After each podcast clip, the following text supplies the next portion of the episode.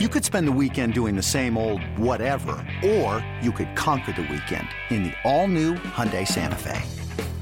Visit HyundaiUSA.com for more details. Hyundai, there's joy in every journey.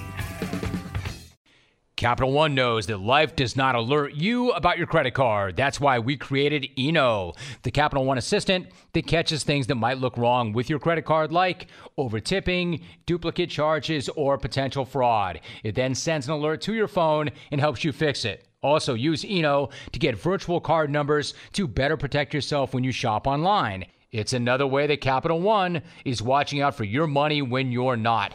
Capital One, what's in your wallet? See CapitalOne.com for details. CapitalOne.com. Everyone talks about winning games and a winner mentality. Michael Jordan came for your soul. Michael Jordan was already upset when you showed up to the game because he felt, why do you think that you can even compete with me? Hey now, it's cracking. Welcome to the 126th episode of the Jim Rome Podcast. More now than ever, I appreciate you working this side hustle into whatever your new routine looks like. Thanks so much. Now, if you're like every other sports degenerate on the planet, you undoubtedly tuned into the first two episodes of The Last Dance. Chicago Bulls, Michael Jordan docu-series last Sunday. So I want to play the hot hand and I want to supplement the viewing material. My guest this week for the pod is BJ Armstrong.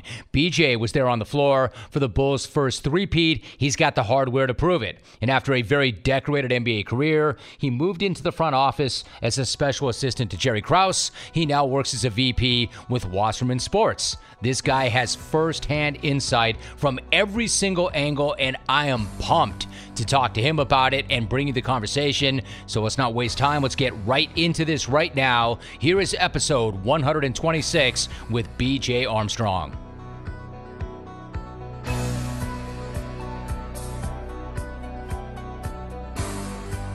So, BJ, while the entire nation, seemingly the whole world, was watching The Last Dance, you actually lived it. I mean, maybe not The Last Dance, but you've got particular insight and experience having won three rings as part of the initial three-peat, and then you came back to work as a special assistant to Jerry Krause when you were done playing. So, I've got to ask, what was it like for you to watch the first two episodes last week, and what were your biggest takeaways?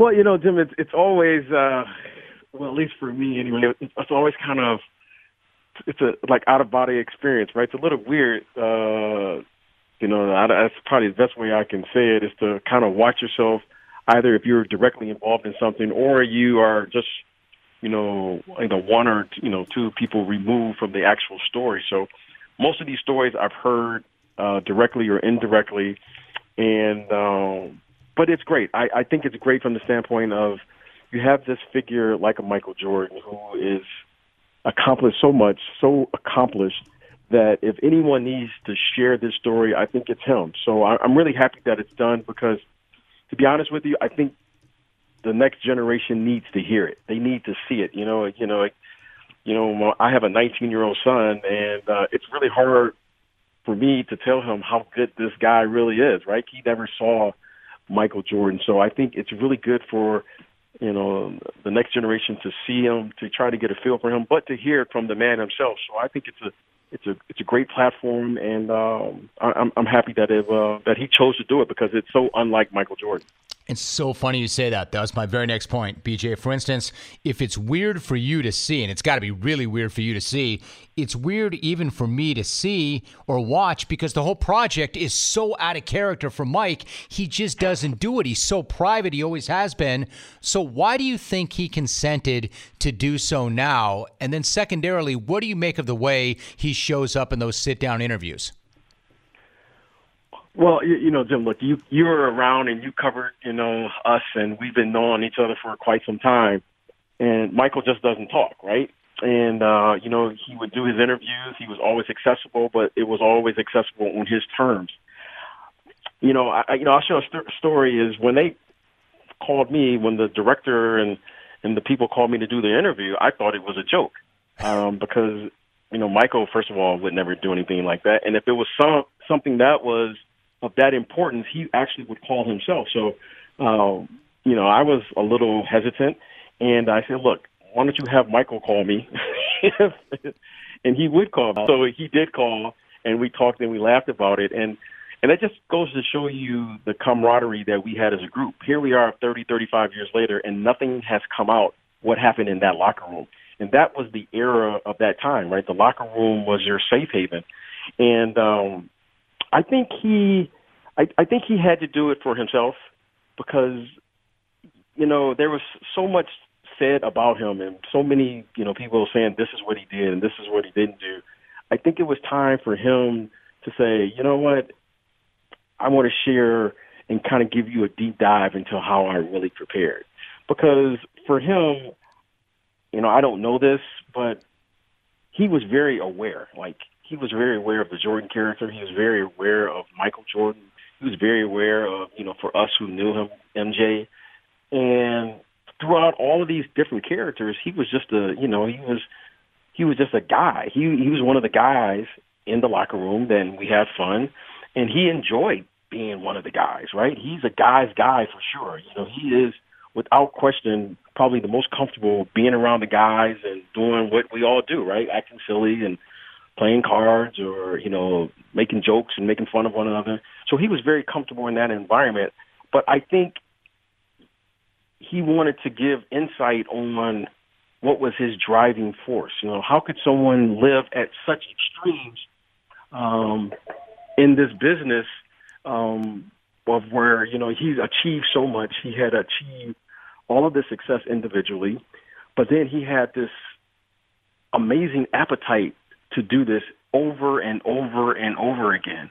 And I think that's something that only he can explain, right? No, none of us you know, whether you were a teammate or you were observing the game or a fan, you say, what is what's making this man this hungry to where he has to prove himself every single time he comes out on the floor? Because it was a very unusual combination that you saw where he was just, you know, Jim, he was just something that you really you just marveled at because not only was he that good in the game, he was just as good or better in practice, and he did it time and time again. See, BJ, it seems to me that's the thing, right? Every single day of his life, it would seem to me. He showed up like that, and there was a standard. And not only did he hold himself to that standard, he held everybody around him to that standard, which brings me to one of my favorite topics ever. And I've, I've done this for so long, and I've asked every kind of great athlete this question, but this whole notion of nature or nurture. So, why was Mike Mike? Was he wired? Was he hardwired that way? Did he come out like that? Is he a product of his environment? Is that the way he came up? Why was that guy like that? Well, you know, I thought about I, I thought about this for you know a long time, and um, you know, I, I I wish I knew. You know, I I mean, because it really goes against human. It's only human nature to you know be up twenty points and to have a letdown, right? What I did come to understand, Jim, is that he played the game as if the game was always zero zero. You know, we had this kind of thing uh, within our team. Um, no matter what the score was, you know, we would check each other and say, "Hey, what's the score of the game?" And every year, it was always funny because the you know the rookie would look up at the uh, scoreboard. he would give us the score, and um, and it was always funny because we always played the game as if it was zero zero. Right. And uh, that came about from you know his viewpoint of if I don't score and you don't score, we're always going to be in the game. So as marvelous, as wonderful of an offensive player Michael Jordan was, he was that he was a better defensive player. He was an incredible all you know all NBA defender, right? He was he was MVP or he was defensive player of the year. He was always a first team all defensive player, and he had the mentality of a grinder. He was truly a grinder who just happened to be, you know, in this incredible athletic uh, body. He was a grinder. He was a very sound, fundamental basketball player who just had amazing athletic ability. That's probably the best way I can put it. And I just think he had the right mentality to play the game because you know Michael was you know he was a, without question he was a very versatile athlete, but he was a very physical athlete. And as the game slowed down, especially in the playoffs, he was actually a better player. Even though his skill set and outwardly he was fun to watch, right? He would run and jump and hang in the air and all of those things, but truly, he was what you know. I think you know, in, I don't know if it's an NBA term, but what we term, he was a ground athlete he could function and get from A to B quicker than anyone, right? And uh, you know, we had a nickname for him. You know, there was Michael, there was MJ, and then there was that black cat. That black cat can get from A to B as fast as anyone. And when he got into that mode, I mean, he was just undeniable, and he could do things, and his balance and things that he could do was just beyond explanation. So um, he was able to jump into those modes when he needed, and um, he just knew how to access something that the rest of us didn't. So, BJ, was he was he playing to win the game, or was he playing to snatch souls? Was it personal always?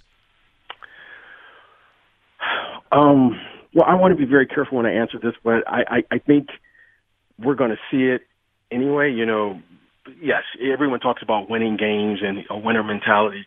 Michael Jordan came for your soul. Michael Jordan was already upset when you showed up to the game because he felt, why do you think that you can even compete with me? Now, it took me some time to really grasp that idea. You know, winning a game is winning a game. You know, Michael Jordan never lost a game because he was out of space and time. You know, the 48 minutes wasn't enough time. So even though he lost the game, he would make sure that he he, lost, but you he he always wanted you to feel like if I had one more minute, I would have won that game.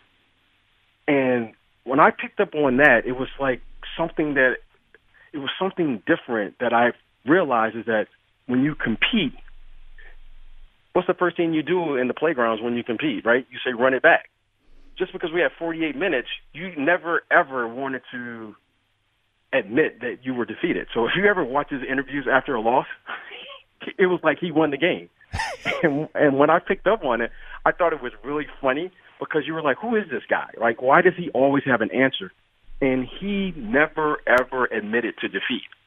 And he just had this attitude and he carried this inner confidence about him. It wasn't cocky. It was just he had a mental understanding of always keeping what I would probably term intelligent pressure on the opponent, right? Even when he lost a game, he was putting pressure on you because he was going to put pressure on you defensively. He was going to put pressure on you offensively, mentally. You know, the warfare that he was doing, the trash talking, it was all calculated. It was all calculated with the idea like I don't even want to. I don't even want to play against him. That's how he wanted you to think. And uh, I think he touched on it a little bit. He said, "I don't even want the other team to think they can beat me." Like that's before the game even started. He was already planting the seeds as he plays and meet people and everything. And everything was always geared toward him defeating you in some capacity. He never lost. He just ran out of time, but he never actually lost, right? I mean, when he first said that to me, I was like, "Huh? What? What is this guy talking about?" But that's that's how he thought. That's how he approached the game.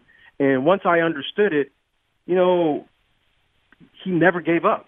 You know, he's down 15, down 20 he never gave up. He he he maintained that mentality. The score is always zero zero, and when he was up twenty, he was trying to destroy you. You know, everyone else is like, well, it could be a let up. That that wasn't how he thought. He wasn't wired that way, and um, you know, it was uh, it was really fun to see. Yeah. So when then, what kind of an impact did he have, BJ, for instance, on his teammates? As an example, like as you point out, I've done this long enough that I did used to cover you guys. I mean, from afar, from California, but I would mm-hmm. interview guys on the team, and I can remember having repeated conversations with Steve Kerr at that time. And this was, as you know, BJ, the world was wired. It was set up differently. There was no internet, there was no social. So when we had a chance to talk to you guys, if any of you let us in, it was like it was gold. It was amazing. And Steve Kerr would say things like this that he said this week to me back then. He said this week, quote, there was a pressure that came with it when you were Michael Jordan's teammate that I never felt from anybody. It was a great test. You had to step up and compete and perform every day. End quote. He would say that to me back in the day, and he would always say it really respectfully, but he'd say, Listen, man, it is not easy being that guy's teammate. So, what was it like for you? Did you feel that pressure when you played with Mike? And what was it like day to day to live with and work with Mike? Well, the, the, the pressure came, you know, because it was the one thing that was absolutely necessary, right? You know, you can talk about being good, you can say all the right things, but in the end, the only thing that matters is if you perform. Performance was the X factor with playing with Michael Jordan. That was that was it, right? Because rest assured, he was going to find a way to win that game. Now, a lot of people, you know, it, it's easy to say, "Hey, I didn't play well." Well, Michael didn't play well every single night, but he always found a way to win the game. You know, the team cannot play well, but he was going to find a way. He found a way to compete at the highest level no matter what. Now, that's unusual because you're, you know, look, is it is it possible to win every game? Absolutely not. But playing with Michael Jordan, it was possible to want to win every game and have an opportunity to win every game. Now, how many people can actually say that in an 82 game season? Playing with Michael Jordan, we had an opportunity to win all 82 games. And when he was in practice, he did that. He was going to win every drill. He was going to compete for every loose ball. Anything that had to do with basketball, he was going to compete at the highest level.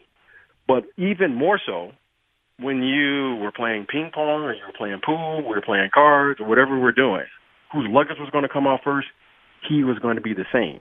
So when you saw someone, this is who he was, right? He was that whether the lights were on or the lights were off. It was just a very unusual thing to see because it wasn't an act. He was going to compete. If he was here right now, somehow we would get into some competition because he has to compete. And you know, look, you know, you, how many times you see people say, "Hey, I, you know, when I play in between the lines, I'm a different person." No, he was that same person all the time, 24 hours a day. So that being said, and you guys are different cats. I mean, if you're a first round pick the way you were, you're a different guy. I think you guys are wired differently. But even on that level, is that shit not exhausting? If it's 24 7, if this guy wakes up competing at who makes the bed the best or whose luggage is coming off first, is that shit not exhausting at some point? Well, you, you know, I can tell you what, I've been on both sides of the coin. When you're winning, life is great, you know? And when you're losing, losing in the NBA, I can't think of anything that you can experience as a professional uh, basketball player when you're going into a game and you know you're doing your best, but you know, truth is, you know, you know, you're not going to win or have an opportunity to win. Was it exhausting? Yes, it was exhausting because you know what? You had to bring that level of focus and attention every single day because he was going to find it. Like, look, we all are tired. You know, you're playing four games in five nights. Four games in five nights. You know what? You have every excuse to lose. You know, to lose that game, right? You have every excuse. You're traveling, you get in late, so forth and so on. But let me assure you this: number 23 was going to find a way not only to compete but win that game. And he was going to find a way. So you had to make a decision with him. Am I in or am I out? And if you weren't comfortable being all the way in, that, that could be a very uncomfortable thing for you. But for us who was comfortable saying, you know what, this is what I could bring that night. Uh, if anything, I brought whatever I had that night, and and and and he saw that, he knew he knew he was something different. He knew that, but he also expected from you to bring what you could bring to the game. And as long as you did that, there was no problems with him because um, the man was going to perform. I mean, that was he was undeniable that way, and um, you know that's that's that's what we saw. And I think all of us saw something special, and we knew it was special and I think we probably, or at least I did, I marveled at the fact that he could repeat this over and over and over again. Because once you're playing in the playoffs, you're playing over a 100 games, but somehow he was able to do it. So, BJ, for instance, if, and that's to me, as gifted as Mike was, explosive, as long, you know, as smart as he was, I've always been most amazed by that's that grind, that drive, that he could do this over and over and over again and never lost that grit, that heart, that will. But if you got on the wrong side of him because you didn't meet his standard or you didn't show up the way you need to show up, I don't mean you, I mean anybody on that team. What was mm-hmm. it like to get on the wrong side of Mike? Are we talking about like verbal abuse? Are we talking about a guy getting the hands? Like, what was it like to incur Mike's wrath? Well, he's going to apply the pressure, right? Um, what gave him that confidence, and certainly we all can identify with it, whatever you do, right? Whatever you do in life, right? Broadcasting, doctor, whatever you do, whatever profession you choose, right? When you put the, the the work into being the best that you can be. There's an inner confidence that comes with that.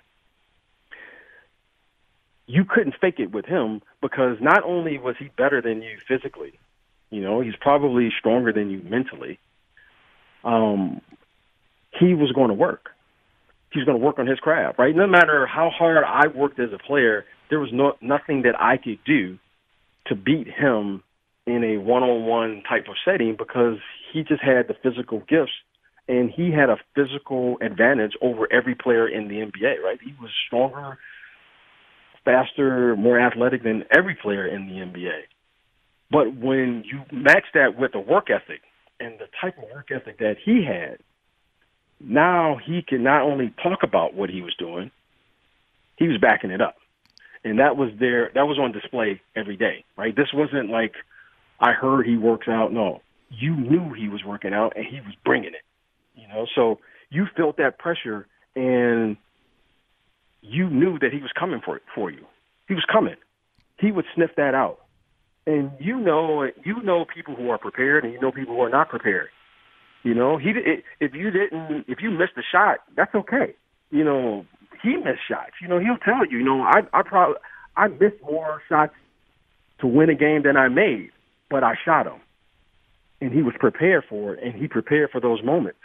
So he knew that he would sniff it. He would sniff that out, and if he if he saw a weakness or he saw that you weren't who you said you were, he was he was coming after you, and um and that was you know, look, that's the NBA is is you know that that was a league. It still is a league where it's played by the greatest players, and if they find any weakness, they're going to exploit it. And Michael didn't wait to the playoffs to do that. He was going to exploit. If he found a weakness in the first quarter, he was going right at it.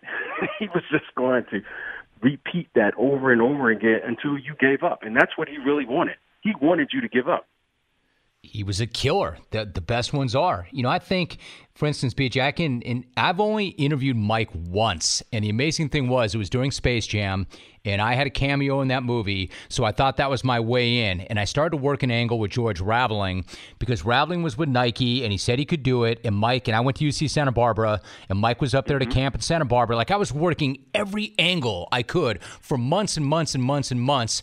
And I finally got Mike on the radio program when there were not a lot of radio programs like mine. It was that hard, and that was the only conversation I ever had with the guy. So because you know that he never does this, it's awe inspiring to see Mike Mike in that chair in his house with that cigar and whatever he's got in that glass. And by the way, that's a man's pour. Hey, BJ, what does he have in that glass, by the way? I have no idea, but uh, it, it, was pretty funny though because uh, a lot of people are, wondering and thinking the same thing. Right. So, okay. That said, that said, like that that version that we see of Mike, those interviews, how close? And it, again, it's on camera, and he knows that. He's very self aware. But how close are those interviews to the real MJ, the MJ that you know? Well, you know, um, it, it really is. I, I I really think. Well, and I didn't think. I should take that back. I know he's going to go there um, because you don't commit to a ten part series and you can't fluff it, right? Um, I think he's going to really reveal. You're going to see the raw emotions. I think you're going to see who this man was. Um, I would venture to. I haven't seen it, um, but it, it has to be right. If just knowing what we went through with the Detroit Pistons, knowing what he's gone through, you know, the man is he's a warrior that's what he is. I mean, he is a true warrior in every sense of the word. I mean, he has no concept of the word to give up, right? The light switch is on or the light switch is off. For him, it's on. It's on to this moment. So, um, I think he's going to. I think he's going to go there. I, I think it probably, in some regards, for him, it's something that he feels a need for whatever that need may be to reveal that part of himself that no one has known. I mean, he is basically held on to this. And, um, you know, he's just, you know, I, I think he's at a stage of his life where he's probably saying, you know what, yeah, this is who Mike, you thought you knew Michael Jordan, but this is who he really is. And if someone's going to really get that story, I should be the one to tell it. And I agree because he should be because no one has done it before him like this. No one has done it since him. And you know, when you talk about this business that we're in, right? Um, you know, there's there's there's the bottom line, which is winning games, and then there's a top line, which is putting people in the seats, the entertainment aspect of the business. And when you combine those two, he's the best. He's the greatest to ever do it, right? He affected the game like no other, right? Um, he's, he he he was the best of his era, and you can put him in any era, and he's going to be one of the top players to ever play, right? In any era, right? One or two, whomever you want to argue uh, who's the greatest player. But when you combine the entertainment value of this business, right? I don't know if it's all sports. I don't know if it's all entertainment. It's some type of hybrid of some sort. Michael Jordan is the greatest player to ever play, and um, he's just probably the greatest athlete. When as I'm as I'm thinking about it, to ever do it because he had such an impact on the value of what sports is really all about, which is it's a business. And I think that example, I think what it showed you in the first episodes was when he got hurt, he had a clear vision and understanding of the business when he hurt his foot. And I think that that's what seasoned him, that's what hardened him to understand that, oh, this is a business. Yeah, it's it, every player has a dream to play in the NBA, and yeah, and once you get here, and when you learn that lesson, you have to make a decision. And I think he made that decision, and I think that's what gave him this focus, gave him this drive, this determination. And um, I think it's going to go there. I think you're going to really see the real Michael Jordan as this unfolds. BJ, I mean, I, I, could do this for hours. I want to be careful about the the spots that I pick before I let you go. I'm, I'm so enjoying this conversation. But you mentioned the Pistons, and we haven't seen any of that. But you said what we went through with the Pistons. Like, what did you go through? What was it like to deal with the likes of Mahorn and Laimbeer and Rodman and Isiah and having to keep going to war with these guys before Chicago finally got through, finally got over? What was it like to go to war with them? Well, well, well first of all, you know, you you have to tip your hat to them. They were a very, very, very good basketball team, right? Oh yeah. They had Hall of Fame players. Um, they had a Hall of Fame coach, and more so than physically, right? They were very, very good physically. Mentally, they were they were they, they were sensational, right? They were a mentally tough group, right? If you ever want to say mentally you know, who could you, you know, want to be if you had to say uh, pick one team? This team was mentally tough, right? So when you played the Pistons, yes, Michael was clearly the most gifted physical player on the court, but mentally it was mental warfare, right? And it wasn't until we were able to match them mentally with the mental toughness that was necessary, we weren't going to beat this team. And that was probably one of the most difficult lessons to learn because it takes you have to just because you can score a lot of points, just because you can, you know, maybe you're faster and stronger than someone else. Back then, no one really cared, right? And one of the things that we all knew was, yeah, we knew we had the best player, but they had the best team, and they always felt that they were going to win the game. So it wasn't until we developed that attitude and we figured out who we were going to be, and we had the mental capacity to meet that challenge, right? We had to figure out how to get our second best player, Scottie Pippen, an opportunity to be and, and put his impact on the game because we couldn't we couldn't offset the way they were going to play in the last four minutes of a game because they they had a team that was built for the playoffs, right? They had Dennis Rodman coming off the bench, they had John Salley, they had Isiah, Joe Dumars, Vinnie Johnson. They had they had a talent that was built to just grind the game out.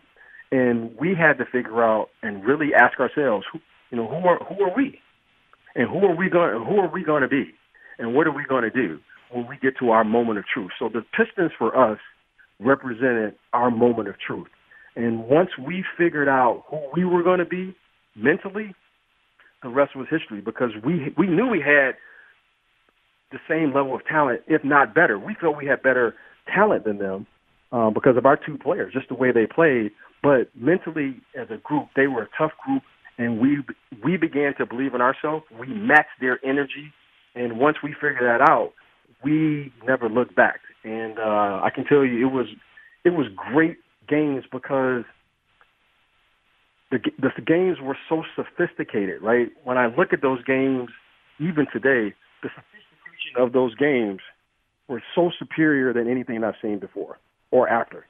And I just loved playing with Chuck Daly and all those people and Phil Jackson. It was a great time. Chuck Daly was amazing. He, was such a, an amazing coach and presence. You know, he got started late, but the players loved him. He he was an amazing coach. BJ, how about a quick thought about Scottie in the sense that Scottie was such a unique player, an almost impossible matchup. And I mean, you can speak to this because you've been on every side of this. You played with him, you worked as a special assistant for Jerry Krause, you're a player agent right now. So you've seen every single side and every aspect of the business. I mean, hindsight's twenty twenty, but knowing what we know now, Scottie did sign that contract. Jerry Reinsdorf said in the first couple of episodes, I advised him not to. But knowing what they knew, and at times guys do outperform their contracts, and to say that he outperformed, it's the greatest understatement ever. Should the team have ripped that deal up and taken care of him? Well, you know, um, I, you know, I've been on every side, right? And like, I, I, I was a player, and every player, I'm always rooting from the player perspective. Look, make as much as you can make and do what you can do. And um and on the other side, I've worked in the front office and what that's your job, right? Your job is to try to sign, you know, players and get create value, right? When they we're possibly you know that you're hoping that that player outperforms that contract, right? That's a great sign. Um, so I get that. As an agent, you're constantly trying to predict the future and what that looks like so that, you know, hopefully as the player moves up, the salary moves up. So I've, I've seen all of the sides. I will say this. You know, Scottie, and back then, you know, when we're, when we're all coming through in the 80s and the 90s, you know, television wasn't television like it is today. And you know, I remember as a kid growing up in in the city of Detroit when the NBA Finals was on tape delay. totally. In 1979, when 11:30 at night was was was playing, and it was on tape delay. To suddenly now, we're perhaps saying we're watching the greatest player in the early 90s to ever play the game, right? After he wins one or after he won a couple championships. So, no one, myself or anyone, I think can could anticipate the growth and expansion of the game. That's from the business side of it. What the Bulls and what their vision was, hey, I have no idea. I wasn't privy to those conversations. I was still a player at the time. And knowing what I knew after working in the front office, you know, I get how hard and how difficult it is to build a team. I get how hard it is to commit to a team and the most important thing is like when you are committing to a team and building a team, you want to make sure that all of those players are kind of in the same time frame, right? You got one player, you don't want one player to be on a five year deal and another player on a one year deal because if that player gets hurt or that player doesn't come back, now that player who's signed, he signed out. How are you going to build around those players? And you have to take into age. So it is much more complicated than I think this, you know, the first two hours was able to capture. But certainly Scottie Pippen was a phenomenal player. And when it was all said and done, I think Scottie, whether it was then or now, I think in the end he got what he deserved because I know he was paid very well, and um, I, I, I, you know, I know he was compensated very well throughout his career as a player in the NBA, as he should have been. And um, that's the one thing that you know what that's the business part of it. I get it. We, we've all seen it and uh, we've all been through it as players, and I went through it as an executive, and I go through it every day here as an agent. So uh, I get it; it's a very sensitive topic, but in the end, I'm for Scottie Pippen. I'm glad that it all worked out for him. All right. So one thought about the front office, like in terms of the first two hours, Jerry Krause, who I mean, he did an amazing job in building that team and building that roster, but he's obviously not coming off well at all in the doc, not yet, and maybe not at all. He's taking a lot of heat you were a special assistant to him. And again, BJ, you've been on all sides of this. The criticism that Krause is taking right now, is it fair or unfair in your opinion? Well, you, you know, look, when you live your life in the public, you're gonna you're gonna win some, you're gonna lose some, but in the end, you have to maintain your truth and be true to who you are. You know, no one can deny this, right? With the exception of Michael Jordan, um, there in the Chicago Bull and the Chicago Bulls organization, Jerry Krause was responsible for everyone else there. And all of this happened on his clock, right? He drafted Scottie Pippen and Horace Grant. He made the trade for Charles Oakley uh, for Bill Cartwright. He drafted B.J. Armstrong. He hired Phil Jackson, and every he had a vision of what he thought, and with the organization of how they should build a team around a superior talent like Michael Jordan. And not only did he do it once, he did it twice. So in the end, like I said to you earlier, the bottom line is about performance. This business is about performance, and that's what it is. It's a business, right? It doesn't require my opinion about what it is. No one can deny that.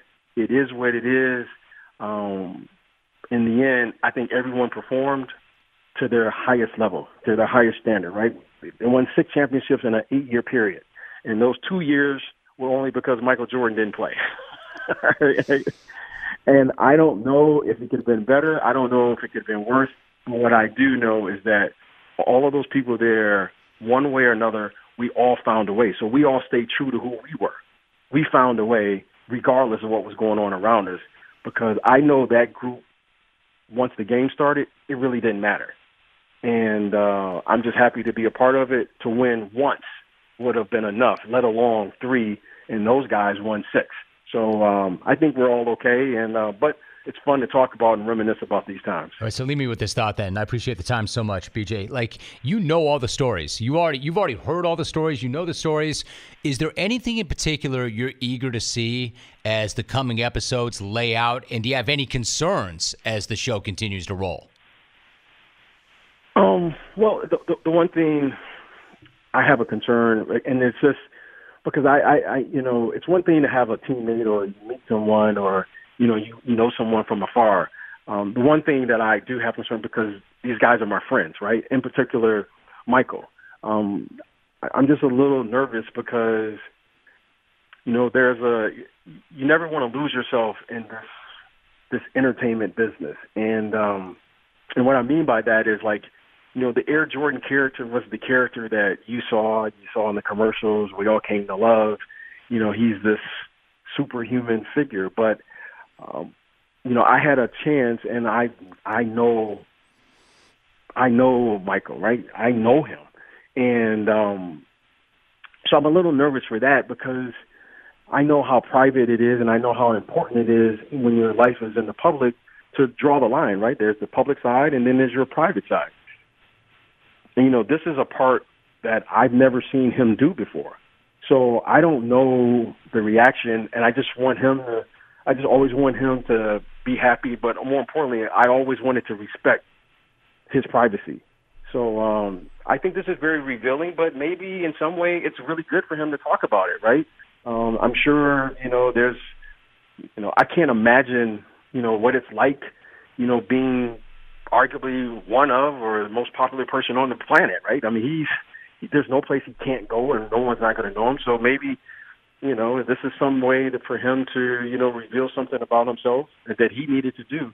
But uh, if there's anything, I'm, I was just a little nervous about that because you're seeing your friends, right? You know, Scottie Pippen is my friend, um, and I and all these guys that I played with and I suited up with, you know, we're all bonded for life uh, because of the experience we all shared as young men. And um, so, other than that, for the people, yeah, I'm a little nervous about, um, just because I think it's just you know you always want to be a good friend, but you know the players and all those things, you know, it's uh, you know life will carry on.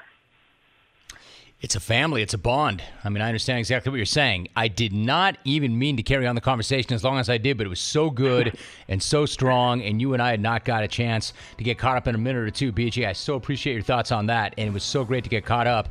I appreciate you. I appreciate the time, and definitely you and yours stay safe, and hopefully we can get to some basketball soon. It's a pleasure. It's best. You guys stay safe out there. I enjoy the work, enjoy the show, and anytime uh, I'm always here, my friend, and you guys be well.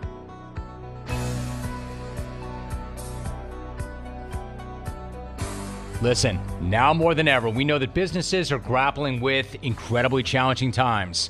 A lot of things in life and business are changing right now, and we are all adapting to our new priorities. While it does take time to adjust, LinkedIn believes that we can create opportunity when our community comes together. Whether you're looking to hire now for a critical role or you're thinking about needs that you may have in the future, LinkedIn Jobs is here to help. LinkedIn is an active community with over 675 million members worldwide. LinkedIn screens candidates for the hard and soft skills that you're looking for and puts your job in front of candidates looking for job opportunities just like yours. And with LinkedIn, you can hire the right person quickly when you need to. So when it's time to hire and find that right person, LinkedIn is here to help. If you need to hire for healthcare or essential services, you can also post your jobs for free. Just visit linkedin.com slash Rome. Again, linkedin.com slash R-O-M-E and post a job right now. Terms and conditions do apply. Thanks to BJ for the time and the amazing conversation. Appreciate that so very much. And to you, as always, thank you for listening. Before you duck out, make sure you subscribe if you've not done so already. Remember, every single Wednesday, there is a fresh new podcast of totally original content that we push out on a weekly basis. And if you're looking for more great conversations, do not hesitate to take a listen to any of the previous episodes. They all hold up. I'll be back in seven days with another one, but until then, then, make sure stay safe, stay healthy, stay up, and here are your voicemails. First new message. Remy, this is Alan in Virginia. Uh, that hour long segment you did on Garrett Ritt was an hour too short. It's hilarious. And, uh, please don't lose him, man. He might, all the brand names you brought up, he might get a sponsorship and leave the show, man. You don't want that to happen. He's the MVP right now. Out! Message saved. Next message. Hi, Jim. Bella Bean, Calgary. You know it's a pandemic when the liquor store is sold out of Skinny Girl cocktail. Mm! Message saved. Next message. So there's a lot of can't miss prospects out there at Rady Children's Hospital in San Diego. For example, we have Nurse Blair. She's out there running all day between patients from room to room. So I brought my stopwatch one day and timed her. She's definitely running her 40 faster than Tom Brady and Philip Rivers. You want calm under pressure? Nurse Katie is out here administering chemo medicine to a kicking, crying, and screaming two-year-old boy. If that's not calm under pressure, I don't know what it is. Shout out to Rady Children's Hospital San Diego. Message saved. Next message. Hey there, Jimmy. Uh, Monica Street Fighter here. Uh, just got a little number for you uh, by old Steve Winwood. Uh, Quarantine, quarantine, quarantine, quarantine, quarantine. Yeah, we're already uh, using gum as a hearing aid. Message deleted. Next message. Hi, Jim. This is Thurston from Michigan. Apparently, one of your callers has a problem with me walking my dog at all hours in the evening as I'm on my cell phone smoking my cigarettes. Can you please have Mr. Dan mind his own business? And if he could, take my trash cans up the road, which is what all peasants do for me. Thank you, Jim. Message deleted. Next message. Jim, Tony Montana. I just listened to your show today, Jim, and I heard J.R. Smith say he doesn't like the fucking Hennessy. Well, Jim, let me tell you, I don't like the goddamn cocaine. I don't need the cocaine. I don't want the cocaine. I sell it for fucking money and it clears my pimples when I stick my face in it. It's better than peroxide or any other pimple remover, Jim. Tony Montoya, out. Message deleted. You have no more messages.